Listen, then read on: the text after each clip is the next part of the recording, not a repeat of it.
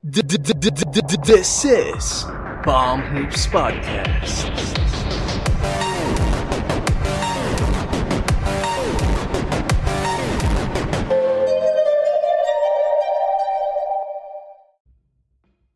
Hi everyone, we are Palm Hoops Podcast hosted by Jem and Jello. Make sure to like, comment, share this video, and subscribe. Click the notification bell to be updated on our newest releases and don't forget to follow our social media accounts. Just check the description down below for the details. And huwag kalimutan na this episode is also available in Spotify, Anchor, and Google Podcast. Links are also in the description. Ayan guys, and also if you are a Filipino podcaster and you want to monetize your podcast, go to podmetrics.co and use our code PAMOVESPODCAST when you register. Ayan, nandiyan, naka-flash ngayon yan sa screen nyo. When you register and use our code, natulungan nyo yung podcast namin na lumaki and naka-join pa kayo sa community natin as Filipino podcasters. Nag-enjoy na kayo, kumita pa kayo. Again, join us through podmetrics.co using our code PAMHOOPSPODCAST. And if you're planning to do some online shopping and perhaps want to save some uh, some few pesos, um, gusto niyo ng mga free shipping, um, perhaps mga cashbacks, mga coins, etc. Use our Shopee affiliate link that is currently flashed on your screen right now. That is podlink.co slash 99. So, natulungan nyo na na lumaki and mapadali yung buhay namin as podcasters. And at the same time, makakatipid kayo sa mga bibili nyo, sa mga naka-add to cart nyo. So, there's literally no reason para hindi nyo gamitin yung affiliate link namin. So, again, help us grow our podcast and at the same time, we will help you save some extra pesos. Ayan guys. Okay, it's been a while. Uh, nagkaroon ng konting technical issues. Ngayon lang ulit nakapag-record kasi bumili na ako ng bagong computer. Ayan, congratulations kay Jello sa bago niyang PC. And Tama. pasensya na guys na isang linggong natenga yung channel namin. Oo. Pero don't worry, may mga naka-prepare naman kami. Hindi namin kayo nakalimutan. Oo. lagi naman kami mag-iisip ng content. Sadyang naipit lang. Mm. So ayun guys, uh, for our latest episode, ang didiscuss natin ay ang Team USA and ang Olympic basketball. But not just Olympic basketball, but international basketball yeah. in general. FIBA. FIBA. Mm. So, ayun nga, kita nga natin sa mga tune-up games ng US, um, natalo sila ng Nigeria, and natalo sila ng Australia. And nung first game nila sa Olympics, Natalo din natalo sila. sila ng France. So, nagulat ako, pinanagulat ako dun sa um, Nigeria. Nigeria. Kasi that is yung pinakaunang talo ng American team sa isang African team. Mm. And to think na, syempre, uh, i- given that Nigeria is uh, team that's from Africa, na syempre may mga NBA players naman sila, pero hindi sila yung ano eh, top of the line players ng NBA eh. Mga bench, mga role players to eh. Tapos natalo nila yung Team USA na comprised of all-stars, superstars to even. And that Mm. speaks a lot about chemistry eh. And how a team is built. And ayun nga, paboritong issue to ng Gilas Pilipinas na hindi enough na yung best players lang natin yung pinapadala, kailangan din ng prep time. Eh itong Team USA, parang two days before the Olympics, may NBA Finals pa si Chris Middleton, Drew Holiday, pati si Devin Booker. So imagine mo, three key pieces sa team mo, last second mo lang idadagdag. So, paano mo sila i-incorporate sa system? And especially with a coach like Coach ano, Popovich na mahilig sa mga extra passes. Kailangan dyan maganda yung chemistry para alam mo na alam mo kung saan yung pwesto ng kakampi mo once you do that extra pass. Mm. Kaya ano eh, ang laki ng pinagbago ng Team USA in terms of competition. Na naalala mo nung mga bandang siguro mga bandang 92 Dream Team. Yun yung ano eh, yun yung I think we could say na gumising sa mundo. Kung ano man yung quality ng basketball na meron sa NBA. Kasi sobrang dominant nila na lahat ng makalaban nila binabagsakan nila ng 30 minimum. Parang kung di ako nagkakamali, yung average win nila nun, parang yung difference nasa 30 Nasa plus. 40, Oo, 40, something, 30 oo. something, ganun.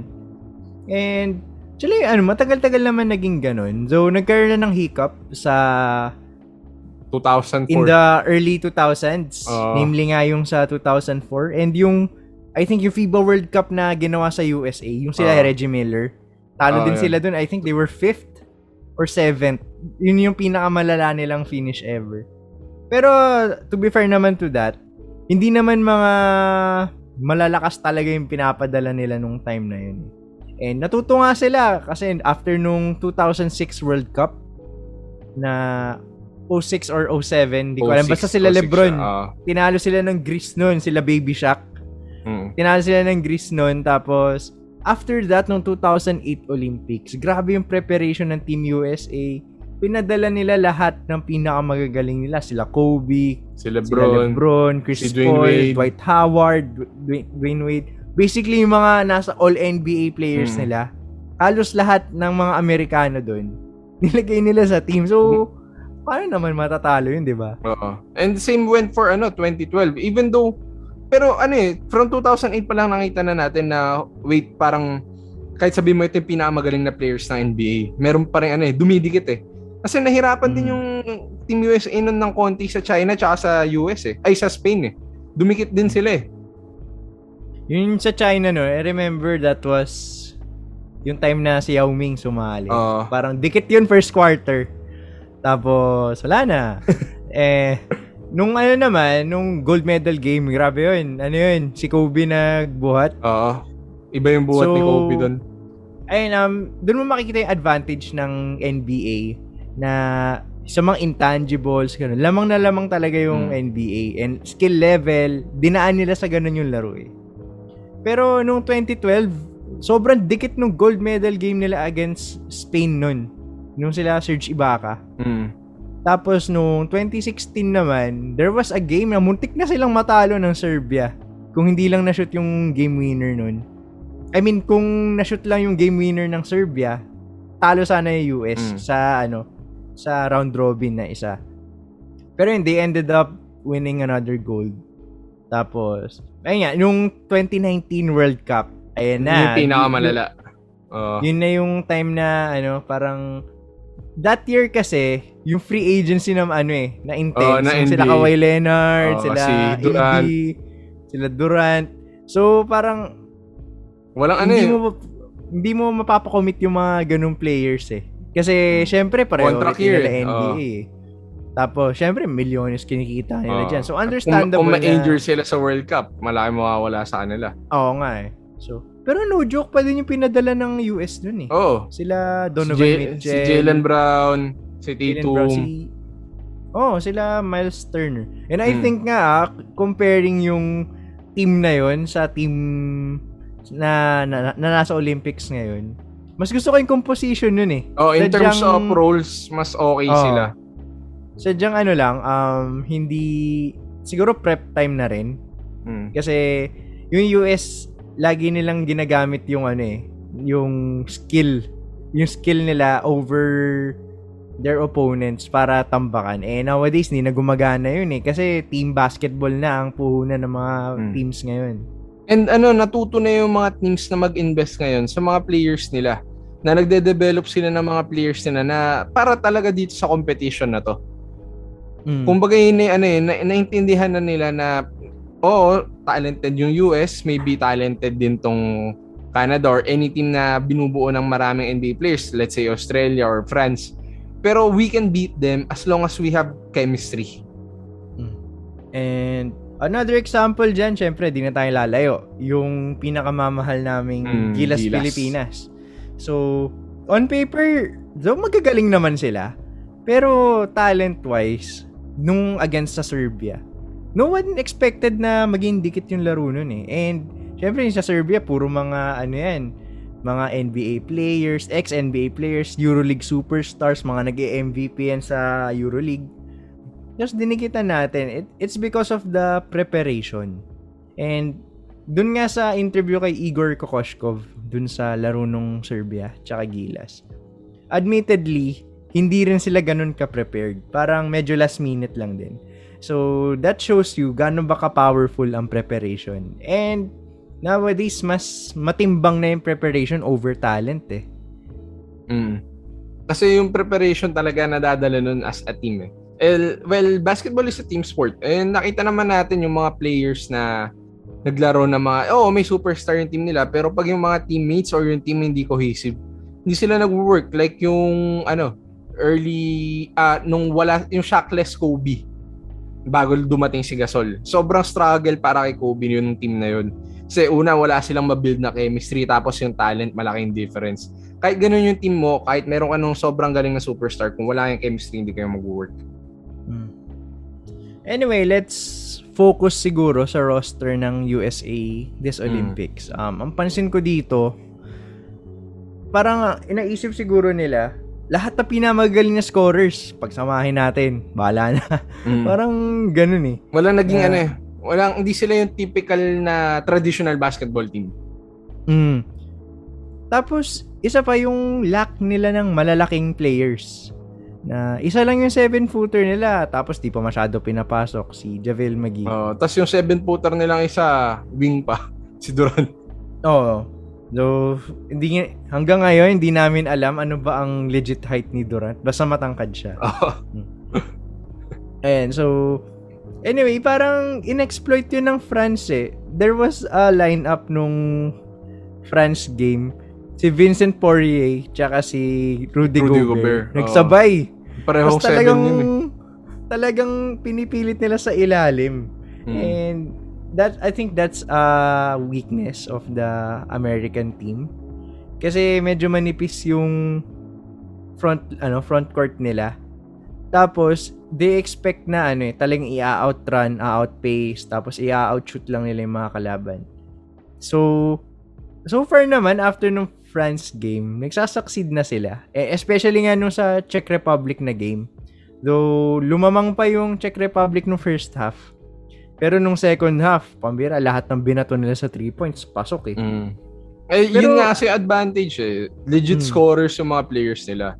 Ang problema lang kasi talaga, pagdating sa FIBA kasi, lahat, kalamayan ng teams dito, traditional basketball team eh. Lagi may big man, mayroong playmaker, may scorer. Eh, sino yung mga rules na yun for the Team USA, di ba? Kaya nga, swerte sila nakuha nila si Drew kahit na ano, eh, last minute eh. Mm. Eh, nagalingan ni Drew Holiday. Parang plug and play na lang. Mm. Kasi despite yung limited time niya with the team, okay siya na nagagawa, na, nagagawa niya ng maayos yung role niya. So, ayun, another weakness pala na nakikita ko sa Team USA is sa backcourt naman wala silang, siguro apart from Drew Holiday, wala silang pure point guard na hmm. actually halos lahat ng team sa FIBA may ganun eh. Meron. Kasi kailangan nila ng floor general and especially in international basketball na puro ball movement, um, puro, puro set plays. Bihira ka makita sa FIBA nung running ano eh, running team na talagang ipupush yung pace. Feel ko nga, US lang yung nagaganon eh. Mm, nakakatawa so, nga, si Draymond yung parang point guard nila ngayon eh. Pag umuupo oh. si Drew eh. Siya yung nagdadala lagi ng bola, siya yung nasa taas, siya yung nagdadirect. Mm. So, sa ano, mapapansin mo yun sa shot selections ng Team USA. Puro contested, mm. puro isolation, wala man lang off-ball screens. Wala, wala silang ano.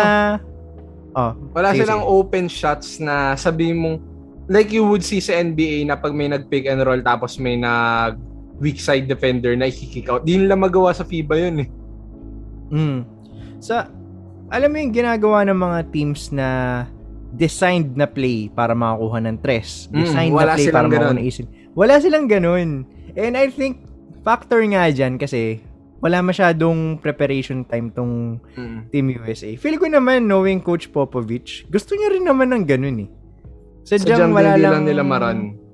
Oh, kasi wala silang time masyado. Oh. So, ang sabi nga ni Popovich sa mga interview, instead of instilling a system, parang ang gusto nilang i ano i-apply in this roster is parang there's a certain type of mentality, there's a certain type of di system eh. I think the word is um parang rhythm. Ayun, parang rhythm ano, rhythmic style of basketball. Mm. Parang pakiramdaman kayo, ganun. Eh kaso ayun nga, na- na-exploit eh. Eh, nakikita nga natin yung sa mga shot selections nila. Pero, ayun, binibail out naman sila ng skill nila so far. Pero I think going, ano, going deeper into the competition, mas mahihirapan na sila niyan. Kasi, ano eh, um, sabi nga ni Durant, talent can only take you so far. Mm. Yung, Mas ano, okay ko tuloy, ano, yung sikat na quote ni Durant dati. Ano, yung, tal ano yan, yung hard work Yung sa beats Thunderstruck talent. ba yan? Oo, yung hard work, ah, ano, hard work beats talent when talent doesn't work hard. Mm, ayun, and and if teams are working hard sa mga defensive stops, hustle plays, ganun, I'm pretty sure they have a shot in defeating Team USA. Mm. And doon natin makikita na hindi hindi na ano, hindi na safe sabihin na Team USA yung pinakamagaling na team lagi. Mm. In Yeah. fact, I think ano, mas may shot pa yung Australia yes sa Team USA. Kasi ang kumpleto ng team nila eh. Though, ayun nga, na-injure si nga Baines. lang si Baines. uh, neck injury. Tapos, ang balita ko, hindi na talaga siya maglalaro. Ah. So, pero kung matitignan mo yung teams nila, walang, siguro si Patty Mills na yung ano, yung hands down superstar nila. Mm. Pero wala silang mga players na ano, yung umaiso lang. Lahat sila lagi may passes, mga curls, off-ball screens, may mga defensive anchor, may mga spot-up shooter, may playmaker. So, kumbaga ano, as a team, kumpleto sila. Though talent-wise, hindi sila Siyempre, makakapag... malaki pala yung difference. Oh, ma- pero pwede nilang bawiin yan sa other ano, Oo. sa other aspects ng basketball. Pero kung itong Team USA na to, palagi ko nabigyan ng time mag-prepare. Kung hindi ganitong ka-squeeze yung schedule ng NBA to the Olympics, magdo-dominate to eh kasi you have Durant eh. You have Durant Hmm. and Damian Lillard, perhaps two of the best top 5 scorers sa NBA. Mm. So, ayun nga, um, siguro factor na nga rin dyan, yung prep time. And, again, these players are superstars. Siguro kung mas matagal yung prep time nila, tambakan yung mga Oo. magiging games Tsaka nila. may ego rin Chuck na pumapasok dito. Kahit sabihin Hmm. mong they're playing for Team USA, na syempre uh, we're playing for our country, feeling ko may ego pa rin na nagraran dito eh, na magpapagalingan pa rin yung mga yan eh. Kaya feeling ko eh, yung mga ill-contested na taken shots ni Lillard, payabang niya yun eh. Na I can do this eh. Yun. Tapos since mas malapit nga yung three-point line sa ano, sa FIBA kaysa sa NBA. Parang ano eh, mas nagmukhang malayo yung mga tira ni Lillard eh, sa. TV. Pinapanood mo. Pero medyo ano ah, medyo nahihirapan si Lillard ah. Hindi pumapasok yung mga Ah. I mean compared sa NBA ah, hindi masyado pumapasok yung mga pukol niya sa three points. ano, may mental game doon sa three-point line. na bakit biglang Eh. lumapit. Ayan, so siguro let's ano, let's look at the competition naman from the remaining teams. Ah. Tingin mo ano ang may pinaka may palag sa US? Or do you think sino yung kaya mag-champion? Ah, ano, rooting ako for Slovenia eh. Grabe Ah, yung run din, na ako din. ginagawa ni Luka eh. I mean, Hmm. wala kasi ako masuporta sa Team USA. eh. Ayoko nung leader nila. eh. Tsaka Yo, ano, parang pa- parang sa Golden State lang. Ba't ka Oo. magro-root sa Para doon sa malakas? pinakamalakas sa team. Oo. Parang where's the fun in that, 'di ba? Oo. So siguro aside na lang kung Amerikano ka and you're rooting for your country, understandable. Ah. Pero pag ano, pag neutral fan ka, mas okay na ano eh na kumakampi sa underdogs. Hmm. So, ayun, I'm picking the Slovenia din. to- Actually, ano eh, kung di siguro Slovenia, Spain sana. Kaso, Hmm. nakatapat kasi nila yung US and sadly nga, natalo sila kanina. Pero grabe yung Hmm. ginawa ni Rubio. Na Oh. big, biglang naging scorer eh. May mga players talagang ano eh, sa NBA sakto lang. Oo, Pagdating sa, FIBA international, or, iba. in- or Olympics, halimaw eh. Si Ricky Rubio nga. Pati, eh, si, si Scola. Pati Mills. na Oh, si- 41 years old na ata, pumuputa pa ng 19 points sa Olympics. Ayun nga eh, may nakita akong meme. Paano daw kung sila Facundo Campaso, tapos sila Gabriel Deck, nag-retire na. Sino na daw yung magpapasa ng bola kay Luis Cole? so, ayun, um, so, as a fan, I'm picking the Slovenian team. Pero, realistically speaking, France or Australia talaga yung pinaka may shot na tumalo sa US. Kasi yung composition ng team nila, kumpleto eh. Mm. Um, similar to sa ano, pag pinaglaban mo yung Ateneo tsaka UP sa UAAP. Um, UP, superior in talent. Yan sila Kobe para sila Hmm. Richie Rivero, ganun. Pero, they all, ano, pag cohesive yung unit, pag kompleto, la, laging natatalo ng well-oiled na team or well-functioning na team yung mga pinagsama-samang superstar. So, I think Australia and France, sila yung may pinaka may palag sa US as of now. Mm. So yun guys, uh, share your thoughts kung sa tingin nyo sino ba yung uh, mananalo ngayong Olympics for the gold medal. Actually, walang klaro eh. So e- everyone has their own opinions and everyone's rooting for their own teams. Uh, tayo, sabit muna tayo sa ibang team kasi wala pa rin Oo. gila sa Olympics. Feel ko Pero sa- naman, next Oh, Olympics, next, next yan. Olympics, andun na tayo, sana. So, yun guys, uh, again, uh, don't forget to like, comment, share this video, and subscribe. Uh, click the notification bell as well to keep you updated on our latest releases. Uh, you can follow us on our social media accounts. Nandiyan lang yan sa may baba namin. Nakikita nyo yan dyan sa screen ngayon. And we're also available on Facebook, Instagram, and Twitter. Just check the description down below. And we're also on Spotify, Google Podcast, and Anchor. Nasa description din yan. And if you're a Filipino podcaster like us and siguro naisip nyo na gustong kumita ng pera from podcasting, um, register lang kayo sa podmetrics.co and use our code that is Palm Hoops Podcast when you register. So that is capital P, H, P. So pwede na kayong kumita sa passion nyo in podcasting. Plus, napalaki nyo pa yung podcasting community dito sa Pilipinas. So again, register on podmetrics.co and use our code PalmHoopsPodcast. Ayan guys. And lastly, gusto nyo mag-shopping online, go to Shopee using our link which is flashing on your screen right now para makakuha kayo ng mga discounts, vouchers, at marami pang iba from your favorite online shops. Ayun, natulungan nyo na yung podcast namin lumaki, natulungan pa namin kayong makatipid. Ayun, so panalo tayo pareho dito. So ayun, gamitin nyo na yung link namin and go to Shopee. And, and, and it has been another episode. I'm Jem, this is my partner Jello. We are Palm Hoops Podcast and syempre, we'll see you in the next episode. Ayun, welcome back sa atin.